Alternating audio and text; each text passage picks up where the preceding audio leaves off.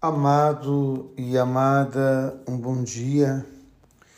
Hoje, ao celebrarmos Santos Tito e Timóteo, a liturgia nos traz uma beleza imensurável, que é o início da carta que Paulo escreve ao seu amigo Timóteo, ao seu filho Timóteo, o início da segunda carta quando ele vai escrever com tanta ternura, com tanto amor.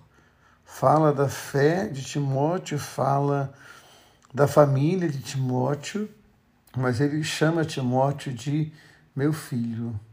Esse querido filho a quem ele deseja a graça, a misericórdia e a paz.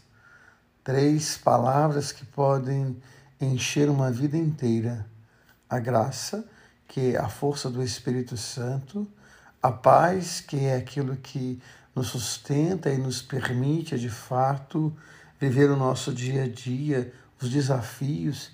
A gente sabe que a paz não é a ausência de conflitos e nem a ausência de desafios, mas é a serenidade do coração.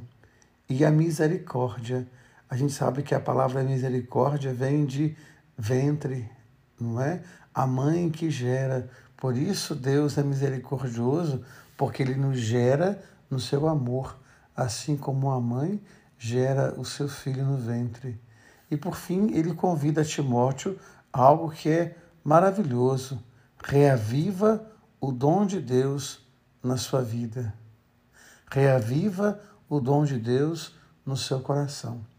Talvez seja a palavra mais importante para os nossos dias nesses anos últimos que nós estamos vivendo, de tantos desafios, especialmente os desafios dessa Covid-19, que já levou tantas vidas e agora os números começam a nos assustar novamente.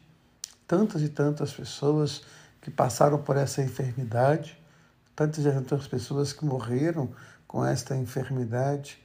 É interessante porque há meio que uma esquizofrenia no meio de nós as pessoas querem baladas, querem festas, querem mostrar uma alegria que não é uma alegria verdadeira, que é uma alegria mentirosa, que não é uma alegria que tenha paz, assim como deseja Paulo a Timóteo, mas elas querem de alguma forma né, mostrar alguma coisa. Mas quando você olha o medo que toma o coração de tanta gente. Então, que a gente possa ter essa paz, a paz verdadeira que vem de Deus a paz verdadeira que vem da unção de Deus e que nós possamos de fato reavivar o dom de Deus, o amor de Deus em nossos corações. Talvez seja a frase mais importante para os nossos, nossos dias. Reavivar o dom de Deus em nós.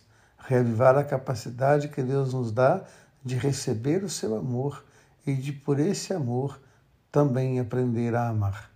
Então hoje eu desejo para você aquilo que Paulo deseja a Timóteo: a paz, a misericórdia. A paz, a misericórdia e o amor.